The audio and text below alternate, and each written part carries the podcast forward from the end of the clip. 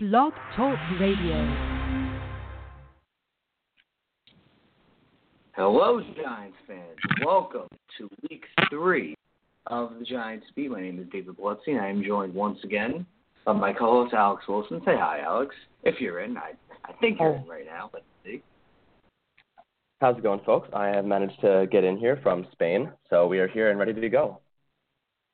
There you go. We're an international version of the Giants Beat. We have a few things we got to talk about. Some would say these are international issues of mass importance for the New York Football Giants. They are now 0 3 after having what I would describe as the most soul-crushing loss of the season in the most season-defining game for the Football Giants. They stormed back in the fourth quarter, put on a fantastic show for about seven minutes there, and then in colossal fashion managed to lose on a 61 yard field goal by an NFL rookie as the time expired. There is a lot to talk about here now. The Giants are 0 3, and is all hope gone? I mean, in the next half hour, we're going to talk about that. The answer is yes, but still. And we're also going to be positive in a sense and trying to look forward, see if there's anything to salvage for the season. But Alex, you have a lot to talk about. I want to let you take away with it. What, what's the first thing you want to talk about today? Well, I just want to, you know, uh, take a look at the fact that you said they put on a show. I don't want every game to be a show. I want to turn on the TV, watch the Giants put up 21 points in the first quarter, and then watch them coast to a victory. I don't want to be on the edge of my seat every single game scared that they're going to blow the lead or Eli Apple's going to run into Janoris Jenkins to allow to allow, allow somebody to catch a ball and put them in somewhat field goal range. It's at this point, it is just depressing. And I want to start off with talking about the wide receivers because I thought that despite scoring 21 points in five minutes, they didn't look that great. Um, you know, they put up 24 points, eclipsing the 20 point mark for the first time since week 12 of last season. That's embarrassing. And I think that this was this was Eli Manning's show. I think that, you know, last week he said, I'm going to make a comeback. I'm going to, I have to play better. And he did. Um, you know, the difference between this week's uh, offense and week two was that the blame shouldn't fall on the offensive line, but rather the wide receivers. I thought the offensive line actually played pretty well considering they have been very bad lately. Um, what do you think? Do you think the offensive line did did okay, or because I thought I thought that the, they were serviceable to this game. I didn't I didn't hear Ereck Flowers' name called at all, which was very exciting. I mean, given Eli Manning did get rid of the ball in 1.86 seconds, which was 0.44 seconds less than anybody else, any other quarterback in the entire NFL. So, given that he was releasing the ball, uh, you know, faster than anybody else, they didn't. The offensive line didn't really have much time to mess up. Um, do you think they did they played better or you know played the same? Um, I, I guess it's up for interpretation. I think you honestly already answered your own question. I don't think the offensive line played bad because they didn't have enough time to be bad. As you already said, Eli Manning had to throw the ball 0.44 seconds faster than any other quarterback last week. And those four tenths of a second for an NFL player and for NFL wide receivers is a lifetime. That could be a difference between a 20 yard gain or it could be a difference between a touchdown. If they have enough time to break away from a cornerback or a safety and Eli is able to locate them and throw the ball in the right way, the game could be completely different. So the offensive line for under two seconds could hold Eli Manning up. Congratulations. That's so proud. We didn't screw up on two seconds. I'm not sure if it's Eli Manning just being afraid now that he can't trust his offensive line, so he's releasing the ball faster, or they just played okay. But I don't think this is something to congratulate the offensive line on, especially when you see that difference. And 0.44 is not a small amount of time. It might sound like that, but there's so much that happens on an NFL field in that space of time and moment that Eli could have significantly benefited from, even if it was just average. Even if it was average, it would have been significantly better for him in terms of targets, in terms of timing and it could have made a, a huge difference to the team. So I don't think it's a proud thing to be I, but encouraging. Yeah, I, I mean, I don't, I, I don't think that they should be proud whatsoever. I think you know, Eli Manning carried carried the team in Week Three. He put up three touchdowns in five minutes. I mean, he threw two interceptions, but one of them was a tips pass. Another one was just a, a, a jump ball to Brandon Marshall. I mean, it, he was up against a, a cornerback that was pretty much his exact size. I mean, he just he just got out. He just got bullied. I mean, it was a little bit it was a little bit thrown towards the the middle of the field, but I think he should at least you know try and knock it out of his hands, do something. You know, Eli gave him a chance, and he just he failed to make the play. Um, I think that you know everyone that was saying you know Eli needs to go, Eli that, Eli this. You know, it's it's we saw what he's capable of in week three. He he came to play and he was he was very he was good. He was better than any of us probably expected him to be. So I think True. that you know going into week four, yeah. I mean I think going into week four we need to we need to say like Eli is going to be carrying this offense along with Odell Beckham Jr. They're, they're the only two players that are actually making plays. I mean we're gonna we're gonna touch on a little bit more about you know the tight ends, the running game a little bit further into the podcast. But I think right now Eli Manning, like, do you think that he's going to be the guy that will you know pick them up when they're when they're going down? Do you think he's he can still do it? Because I think that he showed that he can do it. He should he showed he can absolutely do it, but the problem doesn't come down to can Eli do it. It's that can Eli save this team? And just based on their record, 0 and 3, the answer is no. It, it doesn't matter about the individual game. I mean, it still obviously does in the moment, but in terms of the season now, it's almost lost for sure because 97% of teams who start 0 3 since 1980 have not made the playoffs. The only one who has is the 1998 Bills. So it doesn't come down to now can Eli Manning carry this team for a week or two or even three and play well and leave it win. It's now is the season already over? How long do we keep on throwing Eli out there? We're at week eight, week nine, week ten, and the Giants are two and eight, three and seven, four and six. Do we even bother bringing him out there for a game? Do we look towards the future? How much longer can Eli Manning carry this team? And if he can, which we we obviously know Eli Manning can carry an NFL offense that team, it comes down to when do we start looking forward? So it's a very interesting dynamic between wanting to win now and wanting to see possibly the next QB for the Giants the or anyone or Geno Smith. The point is that it doesn't matter anymore at this point, unfortunately. The record and and the future. It has to. I, be, I uh, agree. I agree. I mean, it it does have to be about the future. Um, you know, they have Davis Webb sitting back there. Geno Smith, there's no reason in putting Geno Smith out there just because he's not the future of the Giants, you know? So do they put Davis Webb out there, let him grow a little bit, get some game time experience if the Giants are, you know, clearly not in the race anymore? I heard a great analogy the other day. Um, it was like a, doctor. He's he's there's there's a person is on life support and he's about to pull the plug, but he everyone's telling him, you know, wait a little bit longer, wait a little bit longer, and like and everyone's everyone's sitting there watching the doctor and he's about to pull the plug, and that's where the Giants are right now. They're they're in that position that if they don't win this game, the plug is pulled. It's they they're on the deathbed. They're pretty much ready to go. So if if they can you know scrape a win out, maybe they can get a heartbeat going. Maybe they can maybe they can get some sort of life back in this in this season. But uh, right now, it's not looking so good, as you said before, and hope is nearly gone. I would say, you know, I mean, they're they're up against Tampa. Tampa didn't have a great week last week. Um, then they're playing the Chargers, two teams that are beatable. I mean, all the teams they've played are beatable. But then they have to play Denver, and then they have to play the Seahawks. It's it's going to get rough down the road, and they need to you know prevent injuries and you know it's it's it, there's a lot that's going to be going into these next few weeks, and they need to win these next two games, or else they will be in the gutter, and they will have to consider taking Eli Manning out and letting him, you know, you know, break that record of, uh, you know, shatter that to that 200 probably what 214 games started now in a row. That game, that that record should be over because there's no reason in risking his health or even, you know, trying to salvage a season that's already that's already too far behind us. We need to start looking for the future, like you said. Put Davis Webb out there, see what he can do. You know, just start looking forward because I think at this point we're, we're going to need to think about the contract of Odell Beckham Jr. next year, or even this season. They should they should be signing him now. They should sign him as soon as possible because at this point, I might I, I if I was him, I might even walk. I might even go to a team that that he can win with because right now it's not looking good. Um, do you think like do you think that it's possible that he walks in a in a in a free agency or he just doesn't he, he I don't I don't even know what to what to say. I don't even know what he will do because at this point and if I was in his position and I didn't need the money, I would I would leave. Well, I don't think Odell Beckham Jr. is going to walk per se. I mean, worst case, they're going to franchise tag him, and I would, I really would doubt the Giants not giving Odell Beckham Jr. the keys to the city. You and I talked about this actually during the game on Sunday. Uh, Odell Beckham Jr., in my opinion, is the most talented wide receiver in the NFL. And I would even go as far to say he obviously, in my opinion, as a Giants fan, of course, and yours, he, pro- he probably is the best one.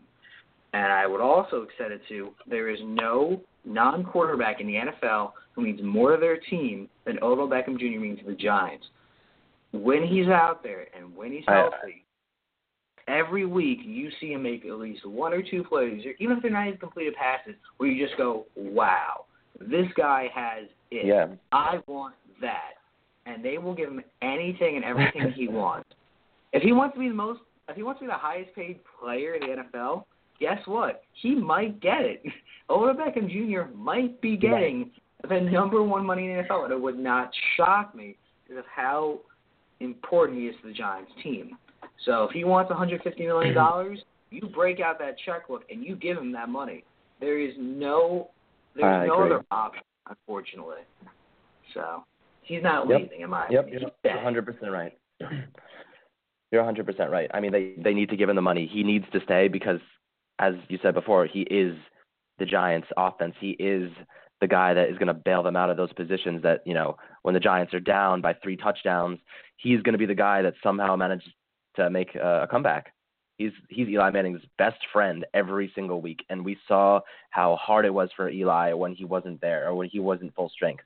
And then he came in against the Eagles and he put up two touchdowns. One of them was an insane one-handed grab, something that we're used to. We expect from him now. I never thought that I would expect someone to make catches one-handed in the NFL. I mean, these receivers are they're in the NFL for a reason, but if if there's a ball that's out of Odell's reach, I expect him to make a one-handed catch. His expectations for himself and our, his expect, expectations from us are so lofty that he is at a different level from everybody else.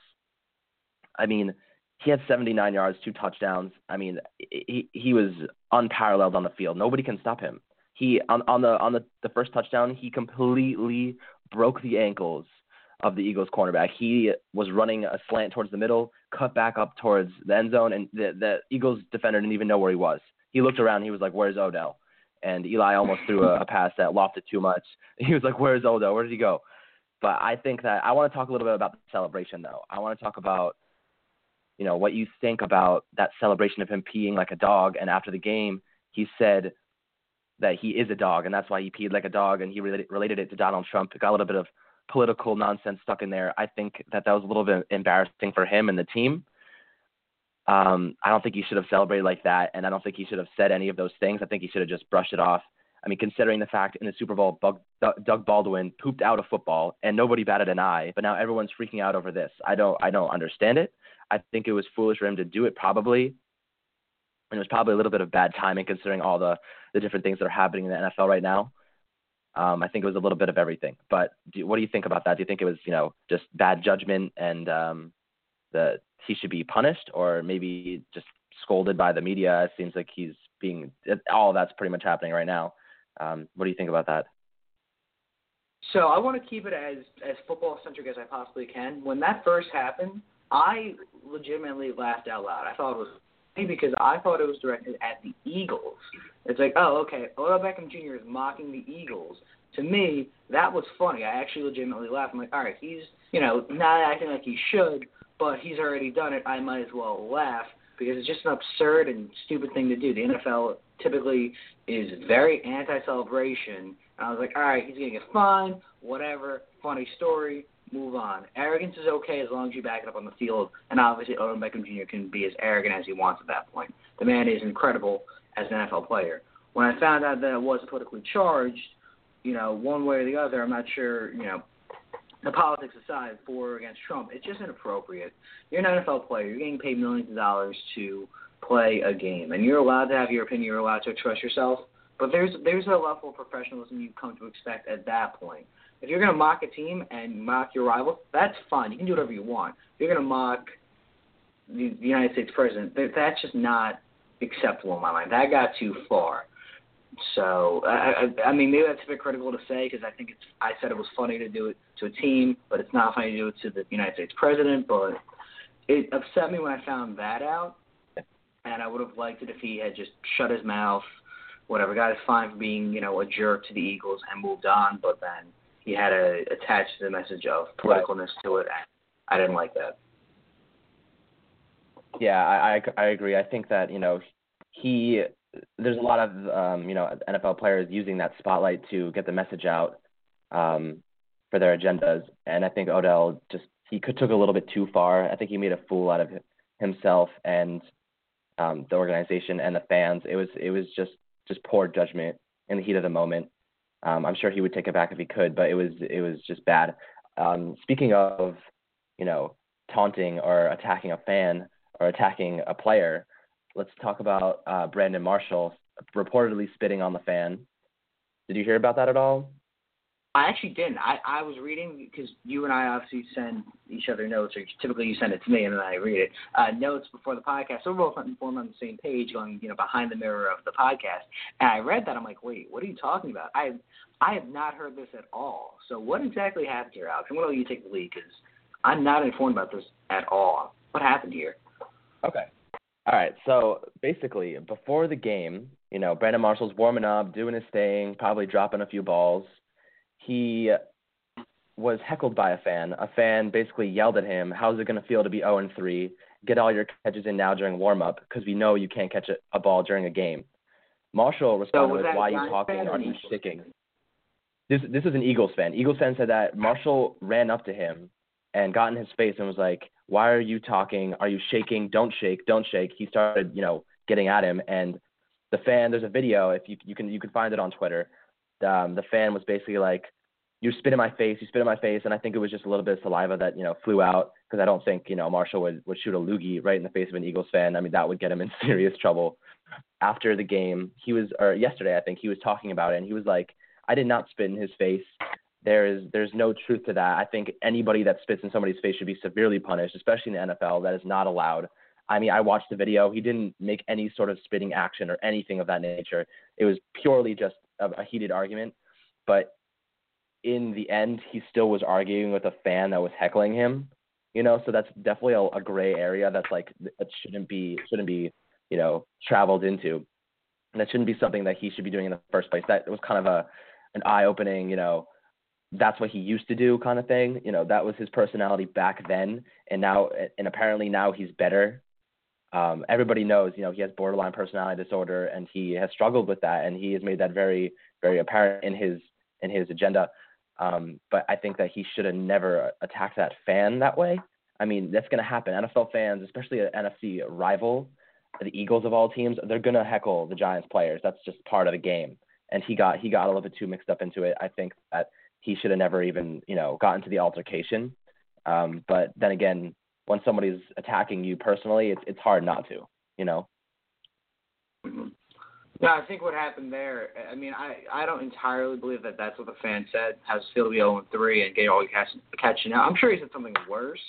But here's the thing, though. Brandon Marshall is an NFL vet. He's been in the league for at least 10 years now, maybe nine, ten years. The point is that he's probably heard significantly worse, and you expect thicker skin you know, Brandon Marshall is this polarizing figure because you know of his of the multiple personality or whatever the exact illness is. I'm not exactly sure off the top of my head, but the point is, is that you should still be a professional in your field, and you should you should know how to handle adversity at this point.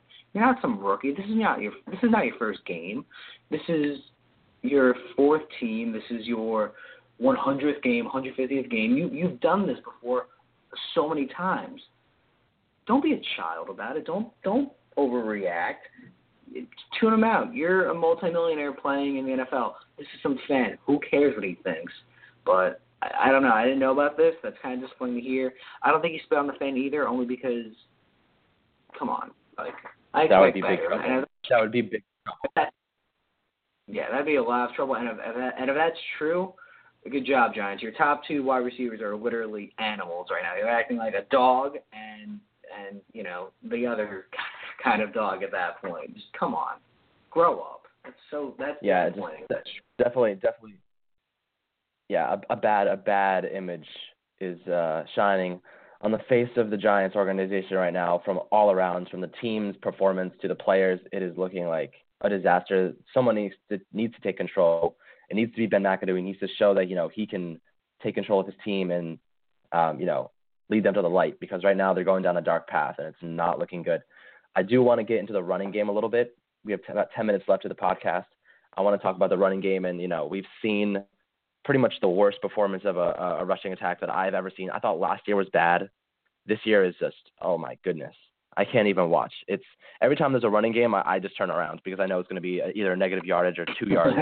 so it's you know I think that the, the the Giants and the mind of Jerry Reese are just are out of I don't even know where they are in space somewhere. They haven't been great since the days of Earth, Wind, and Fire. You know, Ahmad Bradshaw and, and Brandon Jacobs. They they were the last two running backs that I actually remember were good. I mean, they considered let's consider the fact that they drafted Wayne Gallman in the fourth round from Clemson. Wayne Gallman, a guy a guy that wasn't really that highly touted coming out of college. He was he was good, but you know they had Deshaun Watson there. He's the guy that that ran that offense. They, Wayne Gallman was an afterthought. And you know who was sitting in in round three? Kareem Hunt. Kareem Hunt, the guy that is currently lighting the NFL ablaze with 533 yards of total offense through three weeks. Do you want to know how many all-purpose yards Paul Perkins has?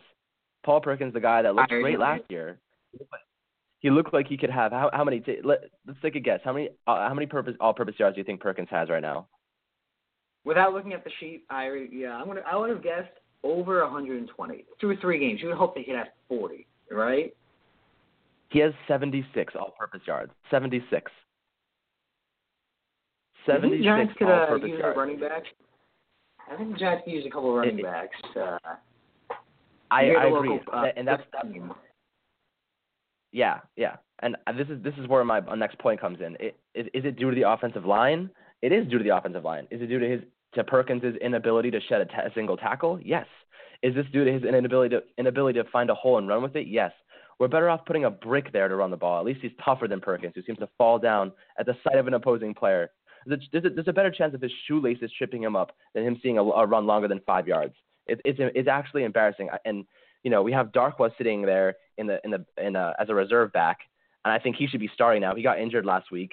Injured, he had his his back locked up on him, but I think he's going to be okay. We need to start him because he had a 20 yard run, which was the longest of the year. Um, it was the only sign of life from the running game that I have seen this entire year so far. Um, I mean, I've heard talks of DeAngelo Williams being interested in the Giants, but that's far fetched. I mean, he's an old guy. He has a decent burst, but he's not. It's not smart to invest in a running back when we have an offensive line that you know, seems to do a better job blocking people on Twitter than they do in a game. I, I don't, I honestly don't even know what to say anymore. The offensive line is so bad that it's making the running game look bad. And I don't even think Paul Perkins is that great to begin with. I think that he was a stretch. I mean, he's a fifth round pick. I get that, you know, sometimes you get a you get a gem in the later rounds, but he's a fifth round pick. There is no expectations for him. There's none. Do you what what do you what do you think? Do you think that you know the Giants go after a running back like before next season, or do you think they wait, and maybe draft someone in the second third round? What do you think? The Giants have to draft a polarizing. They they I keep using polarizing. They have to get a actual NFL running back in the draft. Paul Perkins has a severe case of just not being good. Let's call it what it is. Paul Perkins just not very good. Offensive line terrible. You have to now invest in the trenches and offensive linemen and get a running back who can actually, you know, as you said, not get negative one yard, negative one yard, three yards, two yards. Get a running back who can actually stretch the field. Give Eli Manning slash Davis Love time. Give him hope. I don't care who it is. It could be you. It could be me. It could be some running back off the street. Just find someone who can actually carry the ball more than two yards. That's not the hardest thing in the world, I would hope. But apparently, it's like a fucking like it's a mess, and and I, eh, I don't know. It's it's the running game upsets me, and it doesn't make me happy. And I don't know. I mean, this is not what I want to see at all. Not, Very unhappy. Not at all. I mean, let let's let's let's not forget to mention the joke, the absolute joke that is Rhett Ellison. It is not because that he is lacking skill. We gave him a fat four-year, $18 million contract to block only job is to block somebody. And I haven't even seen him on the field. I think I don't even know what to say. $18 million that we just wasted on a player that doesn't even really see the field or doesn't even make a difference. I don't see his name called. I don't even. I mean, let's consider the fact that Eli Manning is under duress every play and that the running game is awful. Obviously, he's not making a difference. Is Ben McAdoo underutilizing him? Probably. But I, I think that you know we're we just paid eighteen million dollars for a tight end that's going to ride the bench. He's going to ride the bench and he's going to sit there and he's going to watch the team continue to be to be bad, and then when he's on the field, it's going to be bad as well. So what do you what do you even? I don't even know. This is Jerry Reese at his finest at his finest hour. We're seeing all of his mistakes piled in to one season. Everybody that he drafted in 2015, besides Landon Collins, was a bust. Eli Apple, he was the most disastrous thing I have ever seen on a football field on Sunday. He he didn't even turn around for the ball. He ran into Janoris Jenkins to allow the, the game winning field goal. He was a he was a liability, and at this point, I consider him a bust because he can't even turn around to see the ball. He just runs into people with like no, he just he has no idea where he is. He looks like he's drunk out there. he looks like he had a few drinks, went out on the field. He had a few drinks, went out on the field, and then tried to tried to make a play. He he's he is a disaster, and it, it, our defense is supposed to be the only unit that's going to be picking up the the team. I don't I don't know what to say anymore. The defense is supposed to be there. They they failed. They failed in the final in the final third. The, the, the final moments of the game, all they needed to do was make a stop and get it to get it to OT, and they couldn't do that. It was it, even when we have a hope, we have to assume that something bad is going to happen. I mean, that's just Giants football. It always has been. But back in the day when Tom Coughlin was around, you, all, those moments that you were like, it, we're screwed, were, you know, we're going to come out of this. We're going to actually make the comeback. We're going to win. Now with Ben McAdoo, we are actually screwed. There's no getting out of it. There's a bunch of drunk guys on the field running around right now, and I don't even know what to say. I think I think you said it as perfectly as you could. Um, this is going to get ugly, and it's going to get ugly fast. And we only have a few minutes left. I want to quickly touch on the, the uh, Week Four game against the Bucs. They're not a pushover. You know, the Bucs were one of my sneaky teams. I thought they were going to be an NFC uh, wild card contender. I thought they were going to be like a 10, 16, 11, and 5, and they haven't really played up to that level yet. But you still have an incredible team there with a lot of weapons. DeSean Jackson, Mike Evans, Jameis Winston. There's a lot of talented players there, and I and I could see the Giants losing this game too. The Giants can be 0 4. Like mm. this is not a this is not a guaranteed win. This is not even a guaranteed close game. The Bucs come out there and drop 30 points, and and the Giants wouldn't be able to keep up. It wouldn't shock me anymore. They're, the balance between time possession yep. for the Giants and their opponents is it's just too much on the defense to handle. I think at that point, I don't think the team was drunk, but I think they were just exhausted because they were left on the field like 35 minutes, 38 minutes in a game. So yeah, I mean, you're right. I if, yeah, absolutely.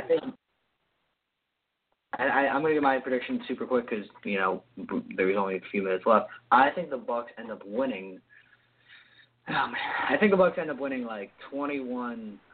It's gonna be it's gonna be a lower scoring game for the Giants, and then my, my bold prediction: Giants lose 21-10. Ben McAdoo's fired on Tuesday.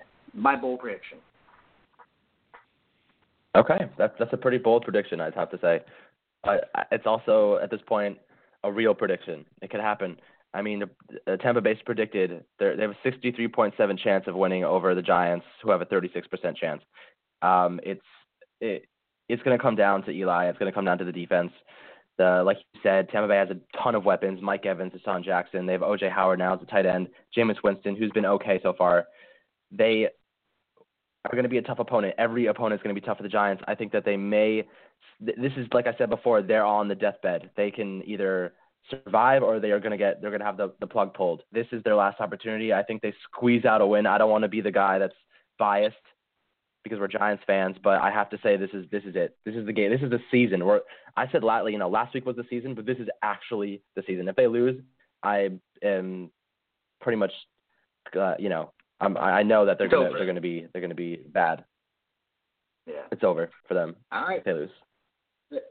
What's your score? Super quick. 24-17 Giants. All right, there you go, guys. Of the Giants podcast is over. Thank you guys for listening to the Giants Beat. My name is David Blitzing. I was joined by Alex Wilson. I hope you guys have a nice day. Goodbye.